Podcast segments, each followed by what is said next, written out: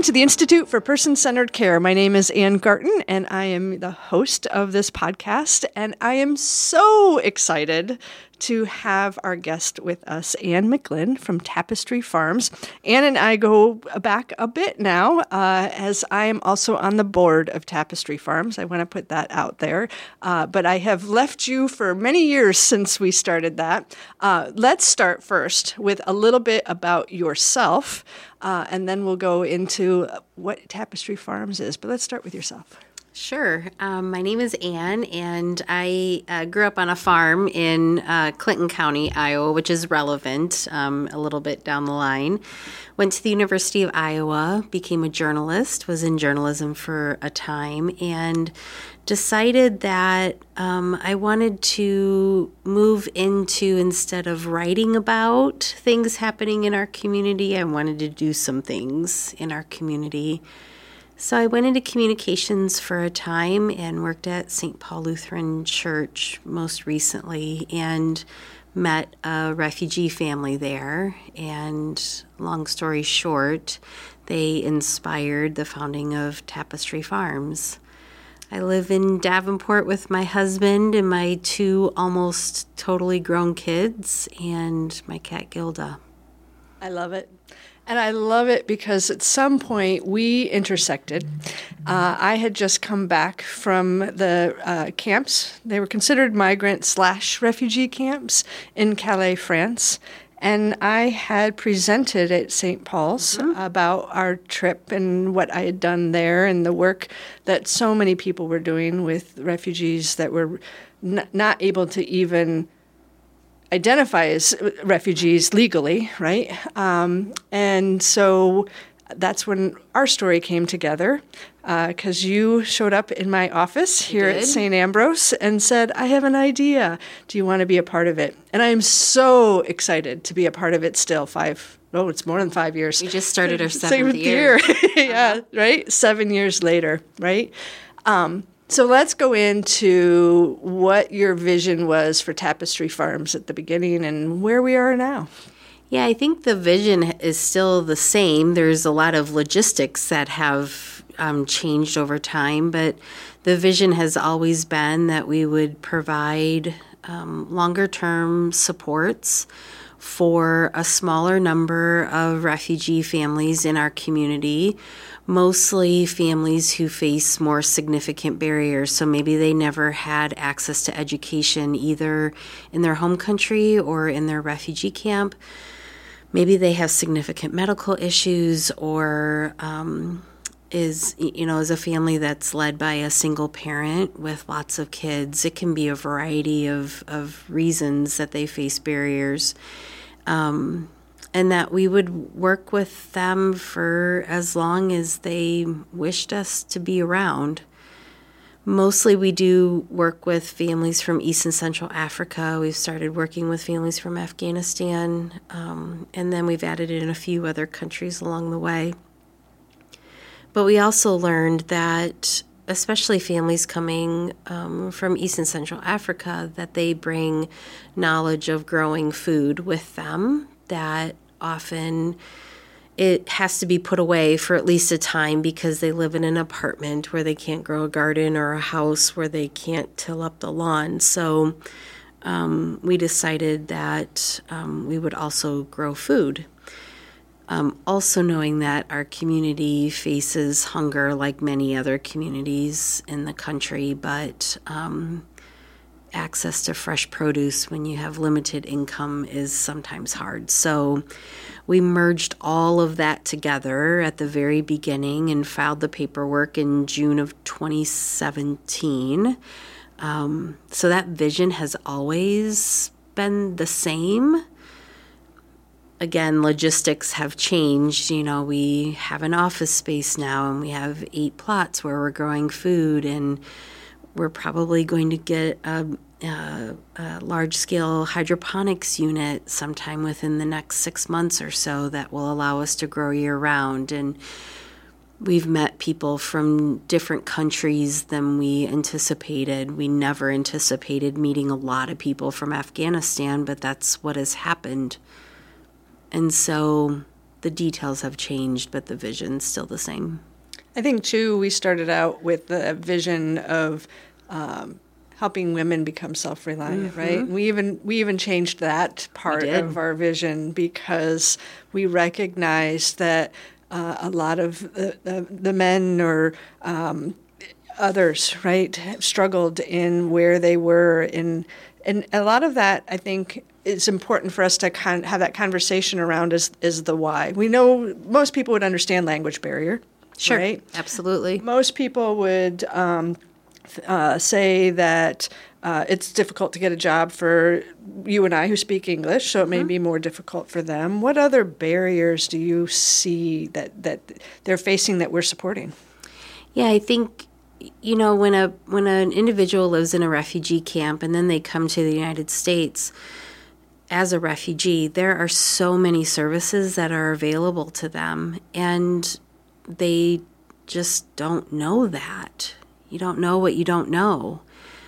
And so I think that is one of the most significant barriers of all. Um, and then throw in that language barrier or the cultural barriers that exist, and it just makes it virtually impossible. So sometimes people will say, "Well, what what do you dream of?" Well, I dream of a day when any refugee who speaks any language or comes from any culture is able to walk into any of our organizations or institutions without one of us from Tapestry Farms or another one of the social service agencies in our community, and that they would be able to fully access services that um, they are eligible to receive refugees are here at the invitation of the United States government, so they have access to everything. So the barriers are many um, transportation and even just learning the bus system. I have a master's degree, and sometimes it's hard for me to be able to get someone from point A to point B on a bus system. So, I think that's our big dream is that someday people won't need us because the community has built its infrastructure so that anyone can access any service at all. I love that because that's what the Institute is a- aiming for, right? No matter whether you're a refugee or one of our own community members. I mean, I think about times where I have filled out paperwork for healthcare or education or what have you, and I have a doctorate degree, and sometimes struggle with the links aren't working or the you know and yep. and so how how can we best support anyone in that but then even further and looking at how can we be that much more person centered yep. to to help sustain our most vulnerable yeah right? i love too how you have partnered with organizations and we don't have to go into who and what, but there are some organizations in our community that are that are doing that, and I think um, celebrating them is key because it gives the others a model that mm-hmm. they can see. So anytime if any listeners want to learn about those or what have you, reach out to us and we'll connect. But I think that's really important because a lot of times we put that barrier on ourselves. Well, that's not possible if, if someone comes into my office and they don't speak the language, well, there are some organizations who have figured yes. that out, right? Uh, so I just want to highlight highlight that that piece. And I would say for someone to start that, it just takes a spirit of curiosity.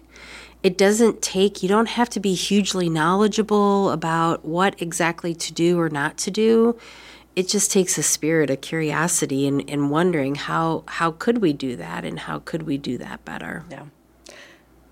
I always love telling the story of resiliency and of curiosity that the refugee folks, our populations, mm-hmm. our you know our community have, and the fantastic things that they go into and do and and support in our communities across this great nation, right? Mm-hmm. Um, I am going to give a shout out to, I might even have a tear in my eye, uh, Dr. Omar, one of the best pediatricians in our mm-hmm. community. He was a refugee twice, mm-hmm. right?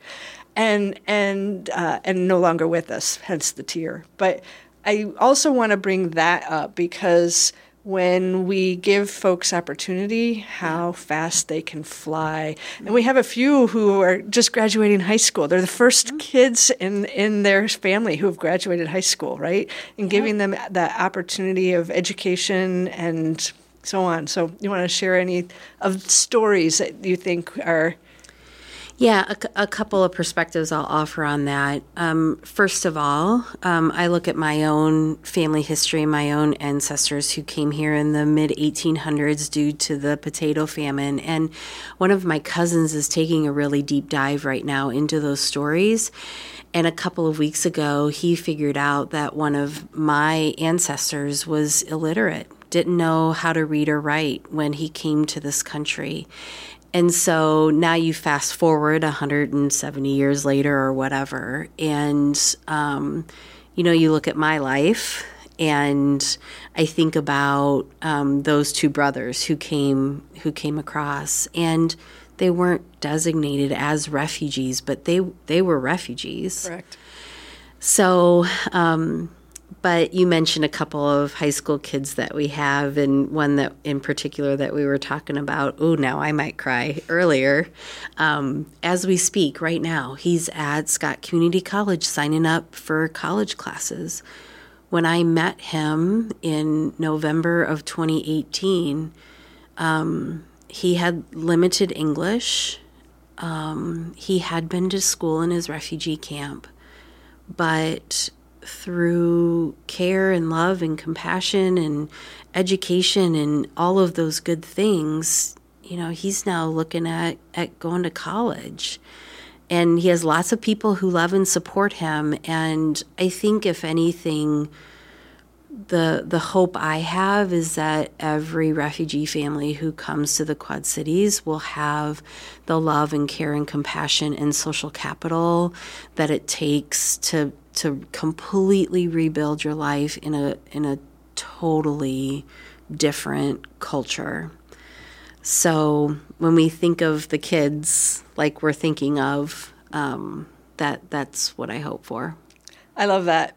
I can remember him when I first met him. He got into my truck, and it was the first time he'd been in a truck, he and his brother. And I can't tell you how many questions I mm-hmm. answered about mm-hmm. the truck, right? Because they'd mm-hmm. not seen something like that per se in, right. in, their camps, and, and how they've how they've grown, and and uh, and uh, I look forward to see where they where they end mm-hmm. up, right? I. Uh, oh boy, this is going to be a spot you're going to have to cut out because Andrew has got wow. Sorry, Dave. Just totally went Edit. blank, and I don't normally do that. Ask him. Wow. That's. now I'm gonna have to get it's my the editing composure, uh, right? Um, okay, where we where we where are we? The talk, okay, where, where, are we gonna go? Um, sorry, that totally is bad. Can we talk about like um, the importance of growing food and Yes, I was going to talk about cu- cultural humility, and yes. and as a result, we can get yes. into food from yep. there. There we go. Yes, perfect. Start anytime. Okay, let's move forward on cultural humility because we all can work on that, right? Even those yeah. of us who work on it daily know we can work on that. And I think a lot of times our communities think, well, they're coming into our culture, they need to totally come into our culture. And you and I would say, no, why can't we celebrate their culture? Right? And in one way, we do through Tapestry Farms with food. So we can get into that. But what, what would you also add on the cultural humility piece? Yeah, I, um, I think I'll just take my own experiences of learning about um, other cultures through all of this is I know I have learned a lot. Um, and I still have a lot more to learn, but I've learned a lot about um, how to be in community. The United States is a very individualistic um, society, and um, many of the countries that people we serve come from are, are more communal. And so learning what that looks like and but also, you know, the joy of um, cooking all of the time when you walk into a home and there's always something on the stove, always. And um, being offered um, food. Last night I was at a family's house from Afghanistan and I had gone there for very specific duty. I was there to help fill out some paperwork. But um, first, we eat. And it was 10 minutes of eating some meat kebabs, um, but we got to talk a little bit about our lives. And so just learning that slowing down. And and so in terms of cultural humility if each one of us could learn one or two things from a different culture and take that into our own lives um, i just think that that's so important. And there's so many wonderful things that people who come from cultures outside of the united states bring bring to well, and I think when we do that, we learn so much about ourselves Yep. and our neighbors who we don't think look so different from us, truthfully, because so many of us came from so many different cultures, right? Right. And then we have better uh, practices around empathy, around understanding, around communication. Uh, so I think for anybody, it is a great way to self grow. yep absolutely I love the food part because it does make you slow down, right? We think it's all mm-hmm. about the food, but it really is about the connection with people. And I, I, I, for folks who don't know, my mom is an immigrant herself, and, and food when I go overseas to visit family is key. I, I can go into a home and the the farm table is Yep. full waiting for me, right? Yep. And it's the way to connect with others. right And I love that uh, Tapestry Farms has used that avenue to grow, to become sustainable, to support others, not only the refugees, but our own community. So they're giving back into the community, right? Yep. And I think the fact that uh, you hire the refugees at, at a living wage, right, as close as we can, Yeah. and and we we support them in doing what they love to do. Right. And are good at it. Right. Right?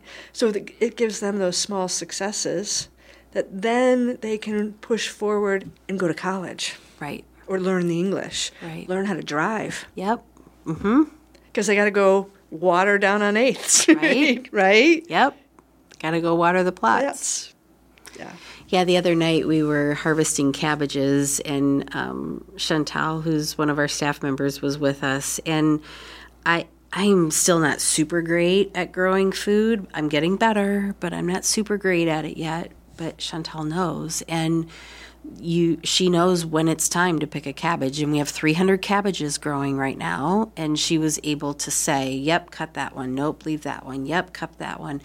And so, you know, that's taking her knowledge from growing up and being in the garden all of the time in a refugee camp in Uganda, growing food for her family, what cabbages are ready and what cabbages are not. And so then we delivered 85 cabbages to um, a food pantry run by St. Paul Lutheran. And um, so now people will be able to enjoy those cabbages that we that we grew. i love that it's a win-win for everybody It is. Yep. So I think one of the things that I want to highlight as well is you could always use volunteers. Yeah. Tell your story of how, what what do volunteers help with? Yeah. So right now, volunteers are weeding. We are weeding. You need to call my kid. all Just sorts of weeding. weed.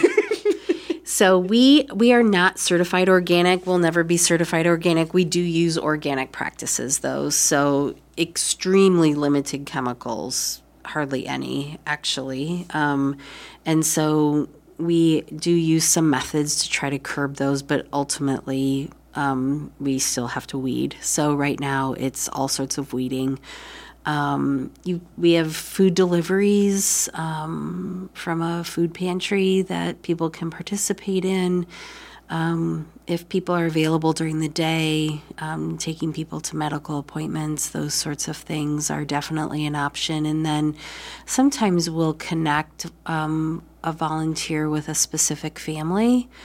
And that, for someone who is interested in a longer term relationship, um, that works pretty well. But if you're interested in a two hour time spot on a Saturday morning or a Thursday evening, weeding or harvesting, uh, uh, we've got you covered. Come weed with us. Yes. I love it. And I, I threw that in about my kid, but I will say my kid has volunteered for Yes. you in the past. Yes. Uh, too fun. And and I think it's a great experience because again, you're meeting them Right. where they're at, right? And and trying to better understand. So you're not only servicing and helping Tapestry Farms do what they do, but you're Right. also doing some really great work some, with some really cool people. Yeah.